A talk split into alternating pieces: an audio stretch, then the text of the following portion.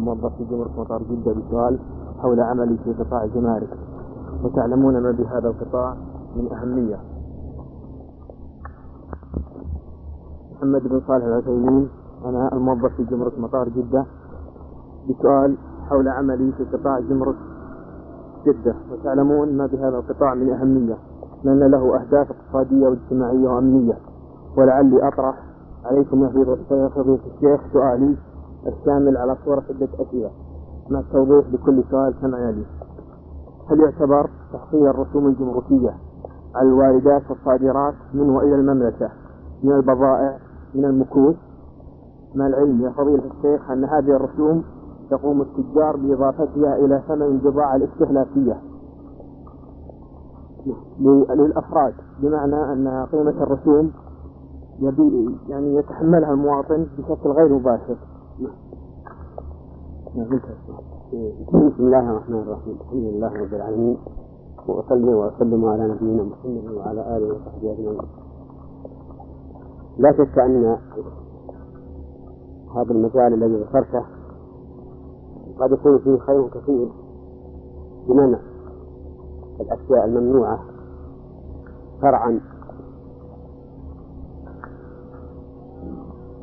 كما هو معروف وأما ما يتعلق بالأمور الأخرى فإني أرى أن توجه هذا السؤال إلى دار الإفتاء في الرياض حتى يتبين الأمر. لك ولغيرك نعم. السؤال الثاني أود أن أوضح لفضيلتكم أن عملي في أحد أقسام الجمرك ويتعلق بتفتيش الركاب القادمين من الخارج وكذلك البضائع.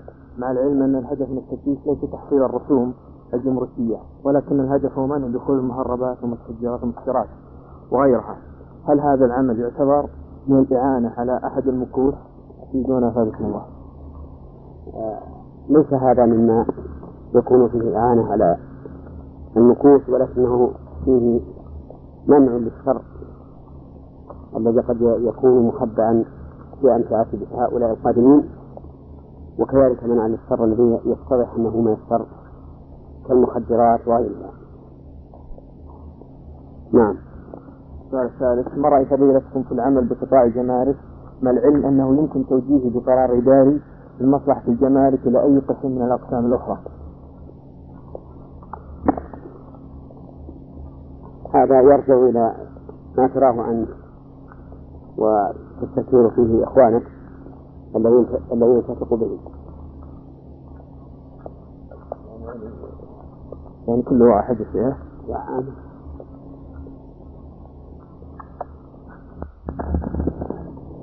بسم الله الرحمن الرحيم. الحمد لله رب العالمين. والصلاة والسلام على أشرف الأنبياء والمرسلين نبينا محمد وعلى آله وصحبه أجمعين.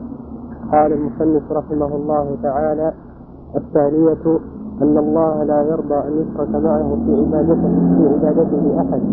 لا ملك مقرب ولا نبي مرسل. والدليل قوله تعالى وأن المساجد لله فلا تدعوا مع الله أحدا. الثالثة أن من أطاع أن من أطاع الرسول رحمه الله. الثانية يعني من القواعد الأربع. أن الله سبحانه وتعالى لا يرضى أن يشرك معه في عبادته أحد. ودليل ذلك ما ذكره المؤلف رحمه الله من قوله تعالى وأن المساجد لله فلا تدعوا مع الله أحدا فنهى الله سبحانه وتعالى أن يدعو الإنسان مع الله أحدا. ولا ينهى عن شيء إلا وهو لا يرضاه سبحانه وتعالى. وقال الله تعالى إن تكفروا فإن الله غني عنكم ولا يرضى لعباده الكفر وإن تشكروا يرضه لكم. وقال تعالى فإن ترضوا عنهم فإن الله لا يرضى عن القوم الفاسقين. فالكفر والشرك لا يرضاه الله سبحانه وتعالى بل إنما أرسل الرسل وأنزل الكتب لمحاربة الكفر والشرك والقضاء عليه. قال الله تعالى وقاتلوهم حتى لا تكون فتنة ويكون الدين كله لله. وإذا كان الله تعالى لا يرضى بالكفر والشرك فإن الواجب على المؤمن أن لا يرضى بهما لأن المؤمن رضاه وغضبه تبع لرضا الله تعالى وغضبه. فيغضب لما يغضب الله ويرضى بما يرضاه الله عز وجل. وكذلك إذا كان إذا كان الله لا الكفر ولا الشرك فإنه لا يليق بالمؤمن أن يرضى بهما. نعم. والثالثة قال المصنف رحمه الله تعالى الثالثة أن من أطاع الرسول ووحد الله لا يجوز له أن يوالي من حاد الله ورسوله. لا يجوز له موالاة من حاد الله ورسوله ولو كان أقرب قريب. والدليل قوله تعالى لا تجد قوما يؤمنون بالله واليوم الآخر يوادون من حاد الله ورسوله ولو كانوا آباءهم أو أبناءهم أو إخوانهم أو عشيرتهم. أولئك كتب في قلوبهم الإيمان وأيدهم بروح منه. ويدخلهم جنات تجري من تحتها الأنهار خالدين فيها. أولئك حزب الله. ألا إن حزب الله هم المفلحون. الثالثة أن من أطاع الله ورسوله فإنه لا يجوز له موالاة من حاد الله ورسوله وموادته ولو كان أقرب قريب إليه. لقول الله تعالى لا تجد قوما يؤمنون بالله واليوم الآخر يوادون من حاد الله ورسوله ولو كانوا آباءهم أو أبناءهم أو إخوانهم أو عشيرتهم. أولئك كتب في قلوبهم الإيمان وأيدهم بروح منه ويدخلهم جنات تجري من تحتها الأنهار خالدين فيها رضي الله عنهم ورضوا عنه. أولئك حزب الله ألا إن حزب الله هم المفلحون. و... وذلك السلام عليكم. لأن موالاة من من حاد الله ورسوله وموادته تدل على أن ما في قلب الإنسان من الإيمان بالله ورسوله ضعيف لأنه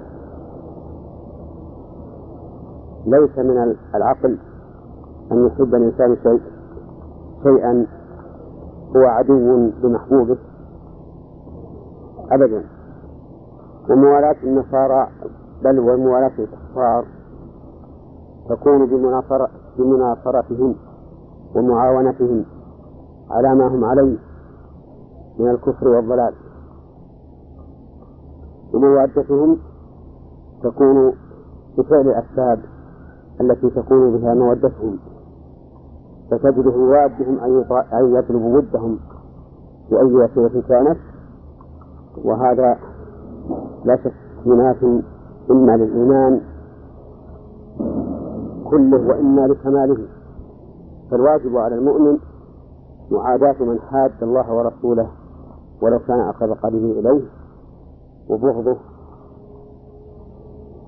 والبعد عنه. ولكن هذا لا يمنع من نصيحته ودعوته إلى الحق.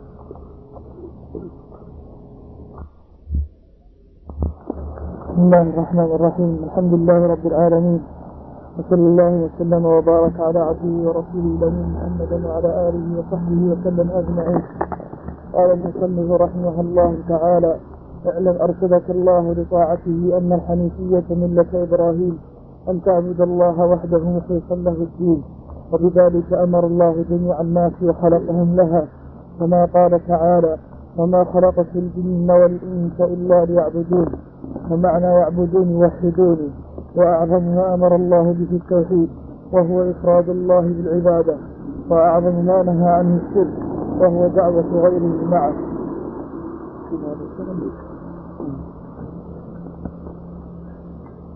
بسم الله الرحمن الرحيم. قال المؤلف رحمه الله اعلم رحمك الله أن الحنيفية ملة إبراهيم هي أن تعبد الله وحده مخلصا له الدين. الحنيفية هي الملة المائلة عن الشرك المبنية على الإخلاص لله عز وجل وهي ملة إبراهيم أي طريقه الديني الذي يسير عليه عليه الصلاة والسلام. هي أن تعبد الله مخلصا له الدين بحيث لا تعبد معه ملكا مقربا ولا نبيا مرسلا. والعبادة هي التذلل لله عز وجل محبة وتعظيما بفعل أوامره واجتناب نواهيه مثل الصلاة والذبح والنذر والتوكل وغير ذلك من أنواع العبادة. والعبادة تطلق على معنيين. أحدهما التعبد لله عز وجل وذلك فعل العابد وهو وهي التذلل لله محبة وتعظيما بفعل أوامره واجتناب نواهيه. والثاني المتعبد به. وفي وعلى هذا المعنى نقول إن العبادة اسم جامع لكل ما يحبه الله ويرضاه من الأقوال والأعمال الباطنة والظاهرة. قال الله تعالى ثم أوحينا إليك أن اتبع ملة إبراهيم حنيفا وما كان من المشركين.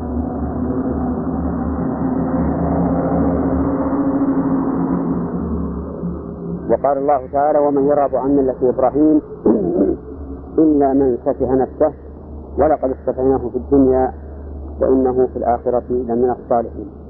إذ قال له ربه أسلم قال أسلمت لرب العالمين.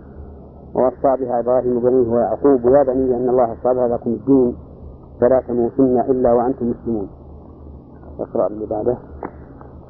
ولذلك أمر الله جميع الناس خلقهم له كما قال تعالى وما خلقت الجن والإنس إلا ليعبدون. ومعنى يعبدون يوحدون. وبذلك أعني يعني بالحنيفية السمحة ملة إبراهيم أرسل الله الرسل. كما قال الله تعالى وما أرسلنا من قبلك من رسول إلا نوحي إليه أنه لا إله إلا أنا فاعبدون. وبين الله عز وجل في كتابه أن الخلق إنما خلقوا لهذا.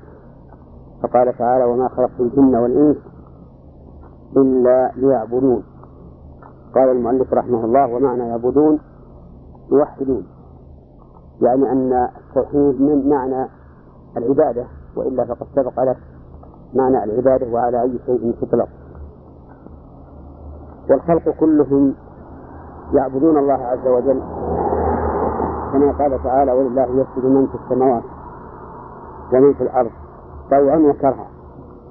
وهذا السجود الكوني وأما السجود الشرعي فقد قال الله عز وجل ولله يسجد ما في السماوات وما في الأرض والشمس والقمر والنجوم والجبال والشجر والدواب وكثير من الناس وكثير حق عليه العذاب ومن يهن الله فما له من مكرم إن الله يفعل ما يشاء.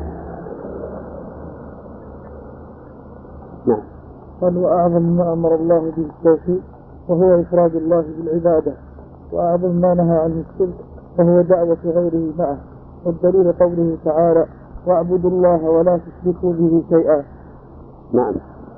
يقول رحمه الله إن أعظم ما أمر الله به التوحيد وأعظم ما نهى عنه الشرك. التوحيد قال المؤلف رحمه الله هو إفراد الله بالعبادة أي أن تعبد الله وحده. لا تشرك به شيئا لا تشرك به نبيا مرسلا ولا ملكا مقربا ولا رئيسا ولا ملكا ولا أحدا من الخلق. تفرده وحده عز وجل في العبادة محبة وتعظيما ورغبة ورهبة.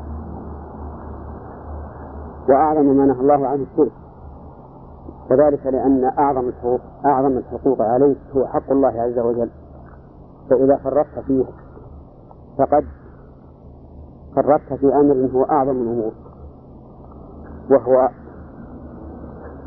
توحيد الله عز وجل. قال الله تعالى إن الشرك لظلم عظيم. وقال النبي عليه الصلاة والسلام أعظم الذنب أن تجعل الله ندا وهو خلقك. ثم استدل المؤلف بأمر الله تعالى بالعبادة ونهي عن الشرك بقوله تعالى واعبدوا الله ولا تشركوا به شيئا فأمر الله تعالى بعبادته ونهى عن الشرك به. وهذا يتضمن إخلاص العبادة له وحده. فمن لم يعبد الله فهو كافر مستكبر. ومن عبد الله وعبد معه غيره فهو كافر مشرك ومن لم ومن ومن عبد الله وحده فهو مسلم مخلص. قال فإذا قيل لك ما الأصول الثلاثة التي يجب على العبد على الإنسان معرفتها فقل معرفة العبد ربه ودينه ونبيه محمدا صلى الله عليه وآله وسلم. نعم. يقول رحمه الله فإذا قيل لك ما هي الأصول الثلاثة التي يجب على العبد معرفتها؟ أورد هذه المسألة بصيغة السؤال. وذلك من أجل أن ينتبه الإنسان لها لأنها مسألة عظيمة وأصول كبيرة. قال إذا قيل لك ما الأصول التي يجب على الإنسان معرفتها فقل هي معرفة العبد ربه ودينه ونبيه محمد صلى الله عليه وسلم.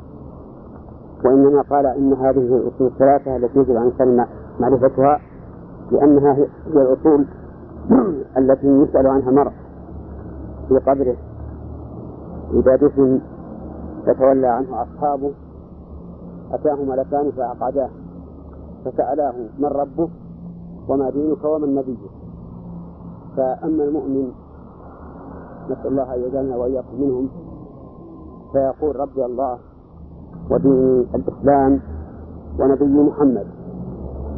وأما المرتاب أو أو المنافق فيقول ها ها لا أدري سمعت الناس يقولون شيئا فقلت. ومعرفة الله عز وجل تكون بأسباب. منها النظر والتفكر في مخلوقاته عز وجل. فإن ذلك يؤدي إلى معرفته وعظيم سلطانه وتمام قدرته وحكمته ورحمته. قال الله تعالى أفلم ينظروا في ملكوت السماوات والأرض وما خلق الله من شيء. وقال الله تعالى قل إنما أعظكم بواحدة أن تقوموا لله مثنى وفرادى ثم تتفكروا وقال الله تعالى إن في خلق السماوات والأرض واختلاف الليل والنهار لآيات لأولي الألباب. ومنها أي من أسباب معرفة الله النظر في آياته الشرعية وهي الوحي التي جاءت فيه الرسل عليهم الصلاة والسلام. فينظر في هذه الآيات وما فيها من المصالح العظيمة التي لا تقوم حياة الخلق في الدنيا ولا في الآخرة إلا بها. فإذا نظر فيها وتأملها ووجد انتظامها وموافقتها لمصالح العباد عرف بذلك ربه عز وجل. كما قال الله تعالى أفلا يتدبرون القرآن؟ ولو كان من عند غير الله لوجدوا فيه اختلافا كثيرا. ومنها ما يلقي الله عز وجل في قلب المؤمن من معرفة الله من معرفة الله سبحانه حتى كأنه يرى ربه رأي العين. قال النبي عليه الصلاة والسلام جوابا فلان الله قال النبي صلى الله عليه وسلم حين سأله جبريل ما الإحسان؟ قال أن تعبد الله كأنك تراه فإن لم تكن تراه فإنه يراك. وأما معرفة الإنسان دينه فأن يعرف ما تضمنه دين الإسلام. من الحكمة والرحمة ومصالح الخلق وداء المفاسد عنه. ودين الإسلام من تأمله حق التأمل تأملا مبنيا على الكتاب والسنة. السلام عليكم. عرف أنه دين الحق وأنه الدين الذي لا تقوم مصالح الخلق إلا به. ولا ينبغي أن نقيس الإسلام بما عليه المسلمون فإن المسلمين قد فرطوا في أشياء كثيرة وارتكبوا محاذير عظيمة. حتى كأن العائش بينهم كأن حتى كأن العائش بينهم في بعض البلاد الإسلامية يعيش في جو غير إسلامي. وأما معرفة الإنسان نبيه صلى الله عليه وسلم فتحصل بدراسة حياة النبي صلى الله عليه وسلم وما كان عليه من العبادة والأخلاق والدعوة إلى الله عز وجل والجهاد في سبيله وغير ذلك من حياته عليه الصلاة والسلام. و و ولهذا ينبغي لكل إنسان يريد أن يزداد معرفة بنبيه وإيمانا به أن يطالع من سيرته صلى الله عليه وسلم ما تيسر في حربه وسلمه وشدته ورخائه وجميع أحواله. الله أن يجعلنا وإياكم من المتبعين لرسوله صلى الله عليه وسلم ظاهرا وباطنا وأن يتوفانا على ذلك إنه وليه والقادر عليه.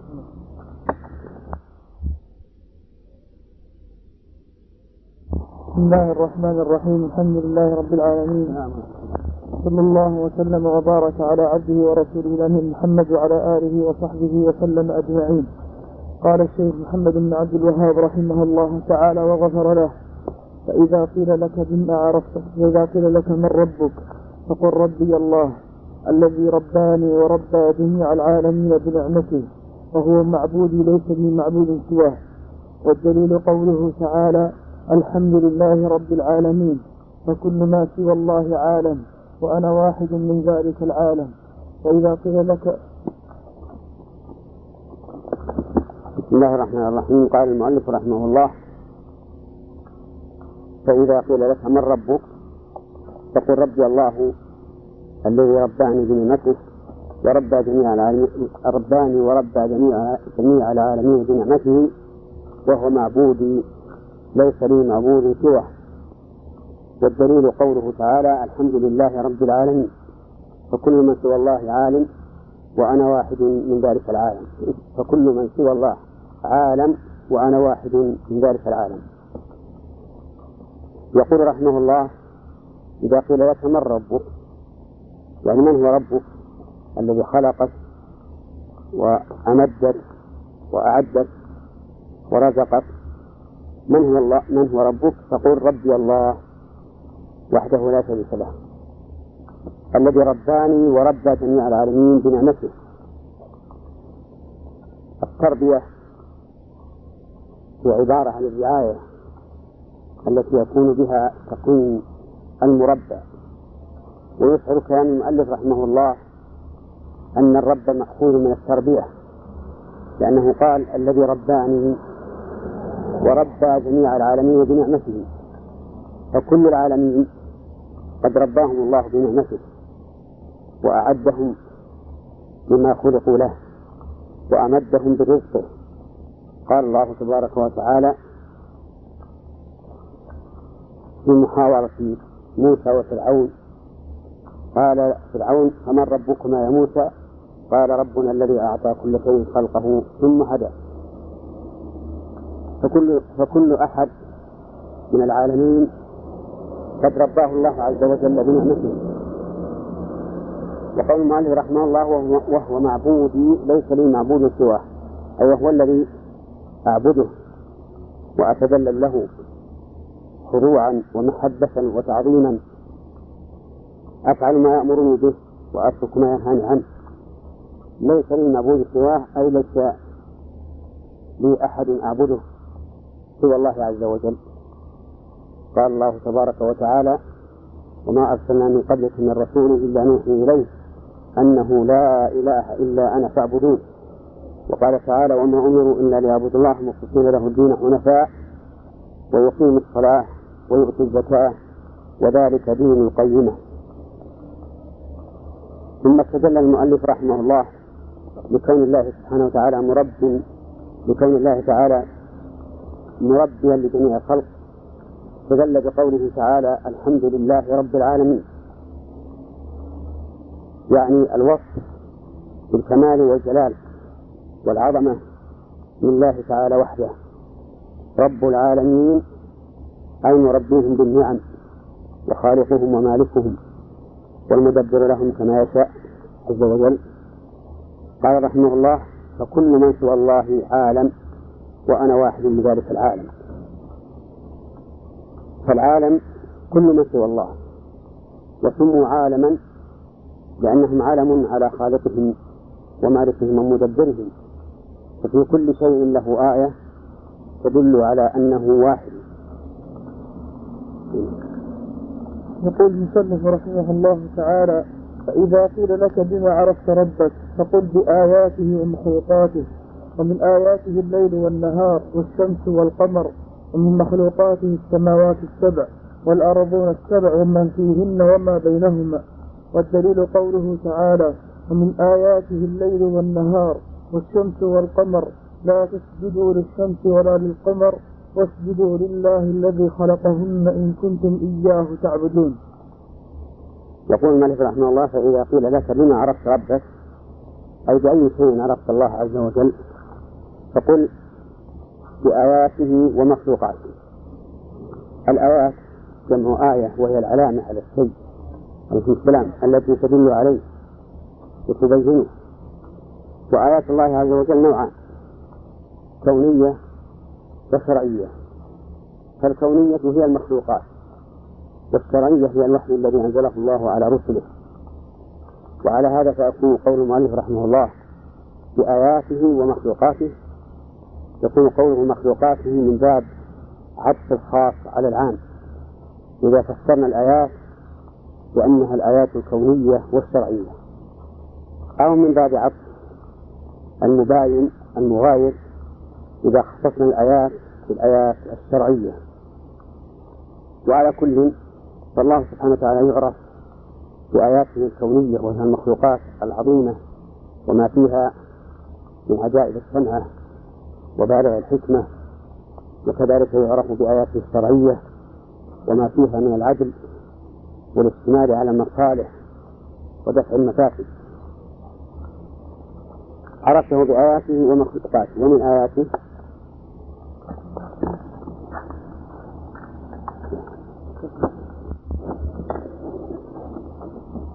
ومن آياته أي من آياته الكونية العظيمة الشمس والقمر والسماوات سبع والأرضون سبع ومن فيهن وما بينهما. كل هذه من آيات الله عز وجل الدالة على كمال القدرة. على خلقه إلا هذه السورة لكفتهم إلا هذه السورة لكفتهم قال الشافعي رحمه الله تعالى لو ما أنزل الله حجة على خلقه إلا هذه السورة إلا هذه السورة لكفتهم وقال البخاري رحمه الله تعالى عندكم شيء؟ ما وانت يا عبد الرحمن؟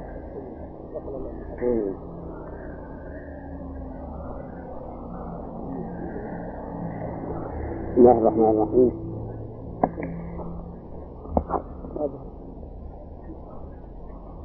الحمد لله رب العالمين وصلى الله وسلم على نبينا محمد وعلى آله وأصحابه أجمعين. يقول شيخ الإسلام محمد بن الوهاب رحمه الله يعلم أنه يجب عليه تعلم أربع مسائل. وهذه المسائل التي قال إنها إنه يجب على الإنسان أن يتعلمها هي في الحقيقة تشمل الدين كله وهي معرفة الله عز وجل في القلب معرفة تستلزم قبول ما شرعه والإذعان له وتحكيم شريعته التي جاء بها محمد صلى الله عليه وسلم. والثانية العمل به؟ العمل بما تقتضيه هذه المعرفة من العبادات الخاصة والعبادات المتعدية.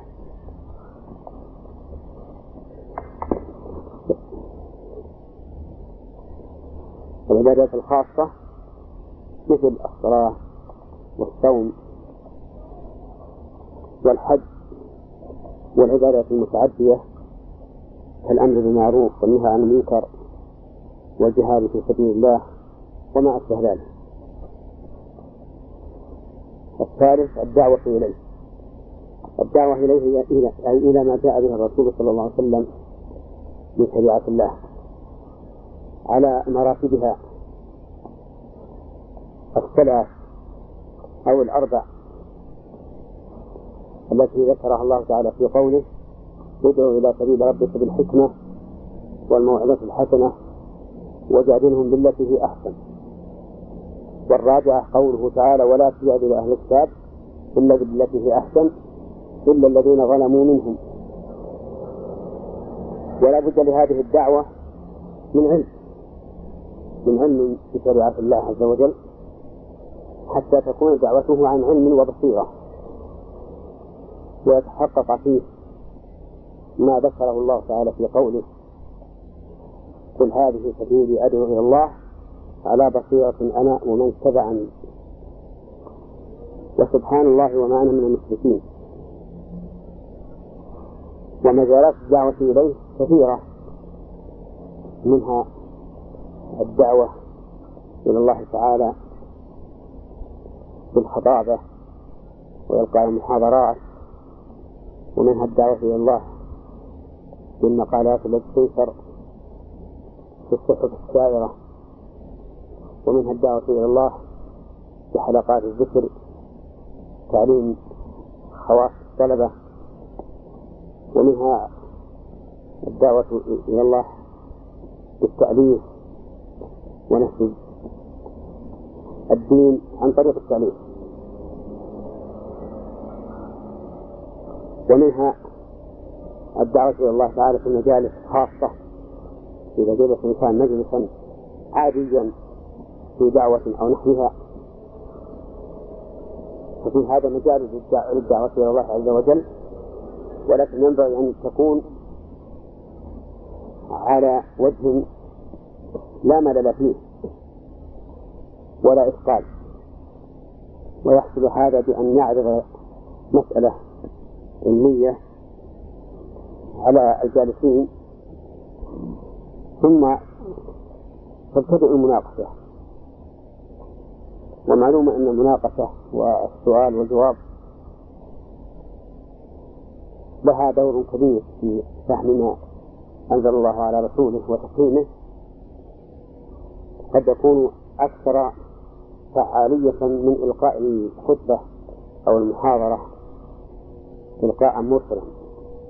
كما هو معروف الأمر الرابع الصبر على الأذى فيه صبر يعني حبس النفس عن التسخط والضجر والملل بل يكون نشيطا دائما في ذلك. وإن أوذي لأن الأذية أعني أذية الداعين إلى الخير من طبيعة البشر إلا من هدى الله. قال الله تعالى لنبيه صلى الله عليه وسلم ولقد كذب رسل من قبله فصبروا على ما كذبوا وأوذوا حتى أتاهم السنة. وكلما طويت الأذية قرب النصر. وليس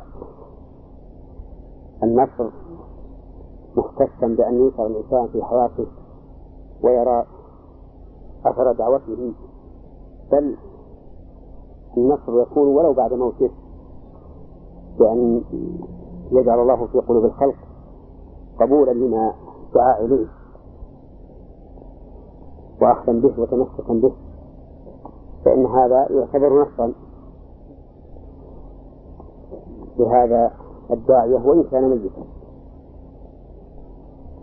ثم استدل المؤلف رحمه الله بهذه السورة بهذه السورة التي أقسم الله بها التي أقسم الله فيها بالعصر الذي هو الدهر وهو محل الحوادث من خير وشر. فقال والعصر إن الإنسان لفي خسر إلا الذين آمنوا وعملوا الصالحات.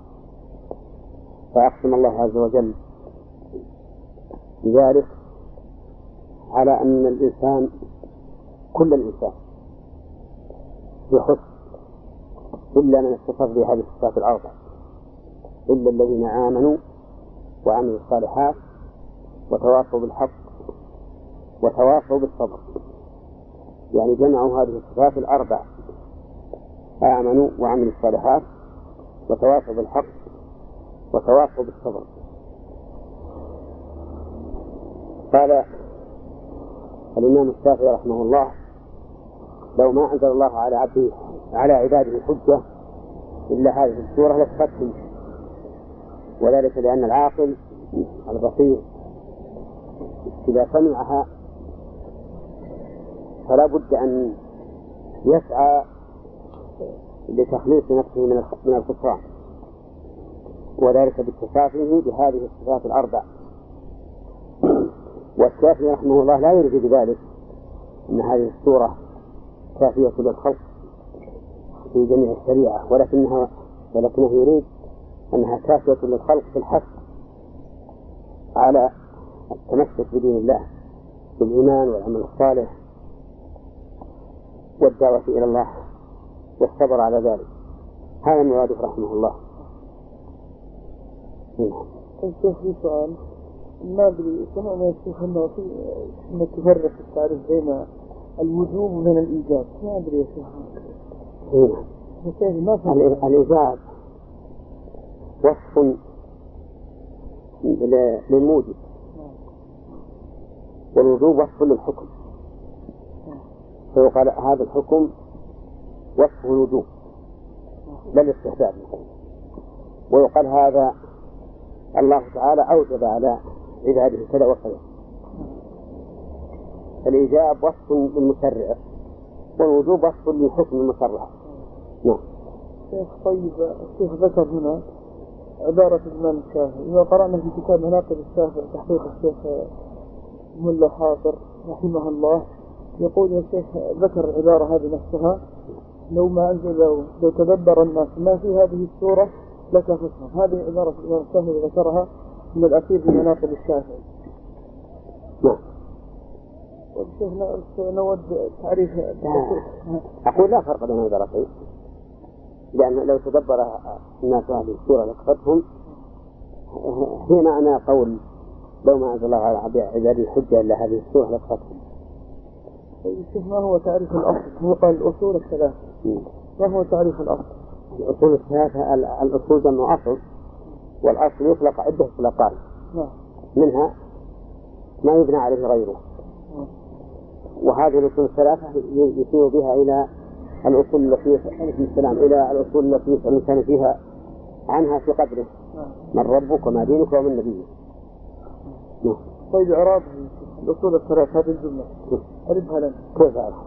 أعرفها ما لها إعراب ما فيها إعراب إلا إذا كانت مركبة. فإذا كانت ترجمة مثلا جاز فيها الرفع على أنها خبر منتج محذوف هذه هي الأصول الثلاثة وجدها فيها النص على أنها لفعل مفعول بفعل محذوف تقدير السلام هذا جميل. آه، التقدير اقرأ هذه الأصول الثلاثة. هنا ما تعرف العلم؟ العلم. العلم هو وصف ينكشف به ما كان خفيا. و وقيل إن العلم إدراك الشيء على ما هو عليه. إدراك الشيء على ما هو عليه. فخرج بذلك عدم الإدراك وهو الجهل البسيط وخرج أيضا إدراكه على خلاف ما هو عليه. وهو الجهل المركب. شوف بالنسبة للبسملة نضبط اسم مشتقة من أي الراجح اشتقاقه الراجح أنها مشتقة من من المعنيين من السمو ومن السمة كيف كيف التمييز بين يعني يعني ثاني ما في معنى لكن كون ندخل هذه نعم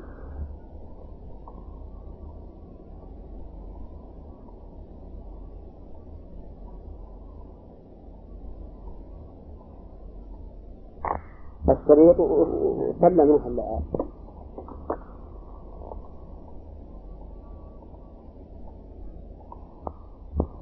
ونسأل الله لنا ولكم التوفيق. بارك الله فيك. الذي تستحسن على خف قبل الحدث الحكم الفوقاني. إيه سورة سورة أني اني لبست جورب تربط في الحدث. خليك معي خليك معي. لبست جوربا لصلاة الصبح وفي أثناء النهار قبل أن يحدث لبست عليه جوربا آخر. إيه. فالحكم للفوقان. يعني انك تمسح الأعلى. هذه. قبل الحدث قبل يعني قبل أن يبول أو يتغوط طيب وإذا كان بعد الحدث يا شيخ؟ بعد الحدث الحكم الأول. ولو كان لبست عليه الفوقاني ولو لبست الفوقاني إلا أنك إذا لبسته على طهارة فهي خلاف والصحيح أنه الحكم الفوقاني يعني طيب يا شيخ وإذا اردت اني امسح الأول يعني مثلا خل... لا بأس لا بأس. لا بأس لا بأس. وكذلك الخنادر والخنادر مثل الخصال. مثلا مسحت على الخنادر ثم بعدين مسحتها عند النوم مثلا. إيه؟ ما ما تمسح على الجورة. إذا قمت ما امسح على الجورة ما تمسح على طيب بالنسبة يا شيخ للمسلمين إذا أراد السفر كم مسح مسافر صح كيف؟ إذا ما لم تنتهي المدة. إذا سافر مسحته الصحيح من سنة المسافر ما لم تنتهي. ما لم تنتهي المدة. طيب شوف وإذا انتهت المدة يقول كذا قبل السفر يخلع. نعم. ثم يجد تبتدي المدة حق السفر؟ نعم نعم. تبتدي المدة من سنة. نعم. بسم الله الرحمن الرحيم. الحمد لله رب العالمين وصلى الله وسلم وبارك على عبده ورسوله الأمين محمد وعلى آله وصحبه وسلم أجمعين وبعد. قال المصنف رحمه الله تعالى قال البخاري رحمه الله تعالى باب العلم قبل القول والعمل والدليل قوله تعالى فاعلم أنه لا إله إلا الله واستغفر لذنبك فبدأ بالعلم قبل القول والعمل. اعلم رحمك الله أنه يجب على كل مسلم أو مسلمة تعلم هذه الثلاث مسائل والعمل بهن الأولى أن الله خلقنا ورزقنا ولم يتركنا هملا بل أرسل إلينا رسولا فمن أطاعه دخل الجنة ومن عصاه دخل النار. والدليل قوله تعالى إنا أرسلنا إليكم رسولا شاهدا عليكم كما أرسلنا إلى فرعون رسولا فعصى فرعون الرسول فأخذناه أخذا وبيلا بسم الله الرحمن الرحيم. هذا هو الدرس الثاني من الدروس.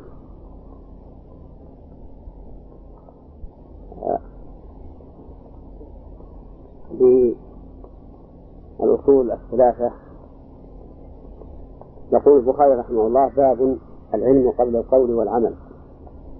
ثم استدل بقوله تعالى فاعلم أنه لا إله إلا الله واستغفر لذنبك وللمؤمنين والمؤمنات. فبدأ بالعلم قبل العمل. وهذا دليل أثري يدل على أن الإنسان يعلم أولا ثم يعمل ثانيا. وهناك دليل نظري عقلي يدل على أن العلم قبل القول والعمل وذلك لأن القول والعمل لا يكون صحيحا مقبولا حتى يكون على وفق الشريعة. ولا يمكن أن يعلم الإنسان أنه على وفق الشريعة إلا بالعلم. ولهذا يجب على الإنسان أن يعلم ثم يعمل. لكن هناك أشياء يعلمها الإنسان بفطرته وهو العلم بأن الله إله واحد فإن هذا قد فطر عليه العبد ولهذا لا يحتاج إلى عناء كبير في التعلم. أما المسائل الجزئية المنتشرة في الفقه فهي التي تحتاج إلى تعلم وتكريس جهود. ثم ذكر المؤلف رحمه الله مسألة مهمة قدرها بالأمر بالعلم فقال واعلم أن الله سبحانه وتعالى خلقنا ورزقنا ولم يتركنا هملا أما كونه خلقنا فأمر دليله سمعي وعقلي أما السمعي فكثير مثل قوله تعالى الله خالق كل شيء والله خلقكم وما تعملون وما خلقت الجن والإنس إلا ليعبدون. وأما الدليل العقلي على أن الله وحده هو الذي خلقنا ففي قوله تعالى أم خلقوا من غير شيء أم هم الخالقون. فإن الإنسان لم يخلق نفسه لأنه قبل وجوده عدم والعدم ليس بشيء وما ليس بشيء لا يوجد شيئا. ولم يخلقه أبوه ولا أمه ولا أحد من الخلق ولم يكن ليأتي صدفة بدون موجب فتعين بهذا أن يكون الخالق هو الله تعالى وحده. وأما كونه رزقنا فأدلته أيضا كثيرة من الكتاب والسنة ومن العقل أيضا. قال الله تعالى ما أريد منهم من رزق وما أريد أن يطعموني إن الله هو الرزاق ذو القوة المتين وقال تعالى قل من يرزقكم من السماوات والأرض. قل الله. قل من يرزقكم من السماء من السماء والأرض. أمن يملك السماء والأبصار؟ ومن يخرج الحي من الميت ويخرج الميت من الحي ومن يدبر الأمر فسيقول الله. والآيات في هذا كثيرة وكذلك الأحاديث. ومنه ومنها قوله صلى الله عليه وسلم الجريم يبعث إليه ملك فيمر بأربع كلمات بكسب رزقه وأجله وعمله وشقي أم سعيد وأما الدليل العقلي على أن الله هو الذي رزقنا فلأننا لا نعيش إلا على طعام وشراب. والطعام والشراب هو أنشأه الله عز وجل كما قال الله تعالى أفرأيتم ما تحصون أأنتم تزرعونه أم نحن الزارعون لو نشاء جعلناه حطاما فولتم تفكهون إنا لمغرمون بل نحن محرومون. أفرأيتم الماء الذي تشربون؟ أأنتم أنزلتموه من المزن أم نحن المنزلون؟ لو نشاء جعلناه أجاجا فلولا تشكرون. وفي هذه الآيات بيان أن رزقنا طعاما وشرابا من عند الله عز وجل. وأما قوله رحمه الله ولم يتركنا حملا فإن هذا هو الأمر الواقع الذي تدل عليه الأدلة السمعية والعقلية. أما السمعية منه قوله تبارك وتعالى أفحسبتم أن أنما خلقناكم عبثا وأنكم إلينا لا ترجعون. وقوله أيحسب الإنسان أن يترك سدى. ألم يكن نطفة من مني يمنى ثم كان علقة فخلق فسوى وجعل منه الزوجين الذكر والأنثى.